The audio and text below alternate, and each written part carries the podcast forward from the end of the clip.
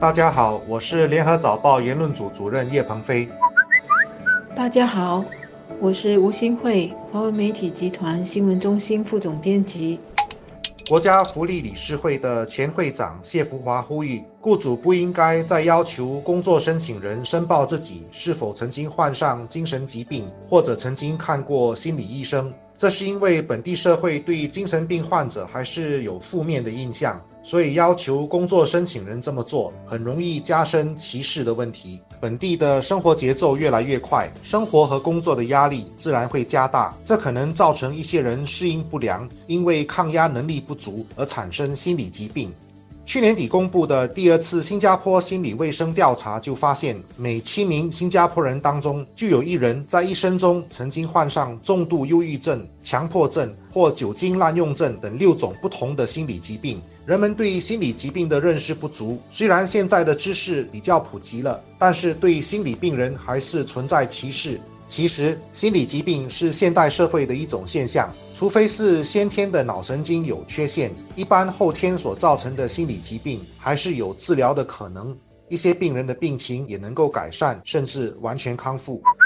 我们的社会必须要帮助心理疾病的患者，只要他们的心理状况不会影响或危害别人，他们就应该有找工作、自力更生和受到尊重的权利。心理疾病患者的心理健康情况可能有不同程度，但是医生在鉴定他们能够重返社会的话，那就肯定是已经有条件重返社会了。那我们就要很有意识的去帮助他们重新融入社会。最重要的是要避免他们因为感到被社会冷落或遗弃，而又有精神上的压力，再度患病。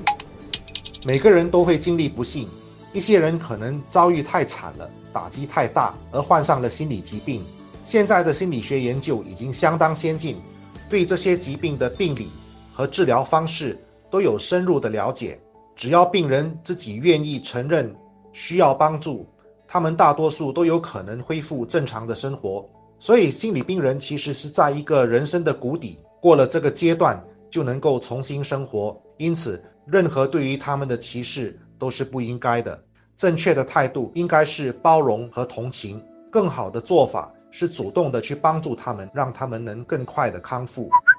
国家福利理事会的前会长谢富华呼吁雇主不要要求找工作的人申报他们自己是否患有心理疾病，或者是曾经因为有心理问题求医。这样的建议是值得斟酌的，因为雇主或学校知道心理情况的话，是可以更谨慎和敏感的对待这位学生或者雇员。毕竟他们的抗压能力不同，对人对事也可能更容易感到敏感而产生忧郁。何况还有一些刚刚康复、重返社会的患者，是需要时间多照顾心理健康的。如果学校或雇主不知道这样的情况，是有可能让这些心理疾病的前患者旧病复发。当然，在要求知道应征者有没有心理健康问题时，我们自己首先必须要有正确的态度，这是为了保护他们将来工作时的状况，不能是知道情况之后就抹杀他们的工作机会，或者在工作上歧视他们。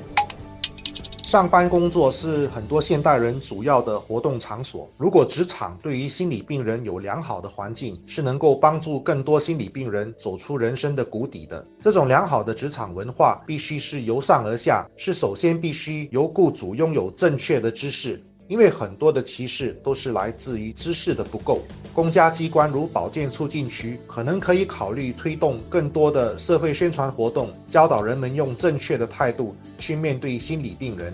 要改变根深蒂固的偏见，需要时间和耐性，也需要同情心和包容心。只要人们有足够的知识，慢慢的是可以改变目前的这种歧视问题的。总之，心理疾病是一种慢性疾病，就如糖尿病和高血压等等，是需要长期调养和照顾的。新加坡要建立包容的社会，这些慢性疾病就需要得到重视和正确的帮助。患病的人呢，也要积极的治疗，避免病情恶化。与此同时，我们还是要很认真的照顾自己的身心健康，这样帮助自己，也帮助别人。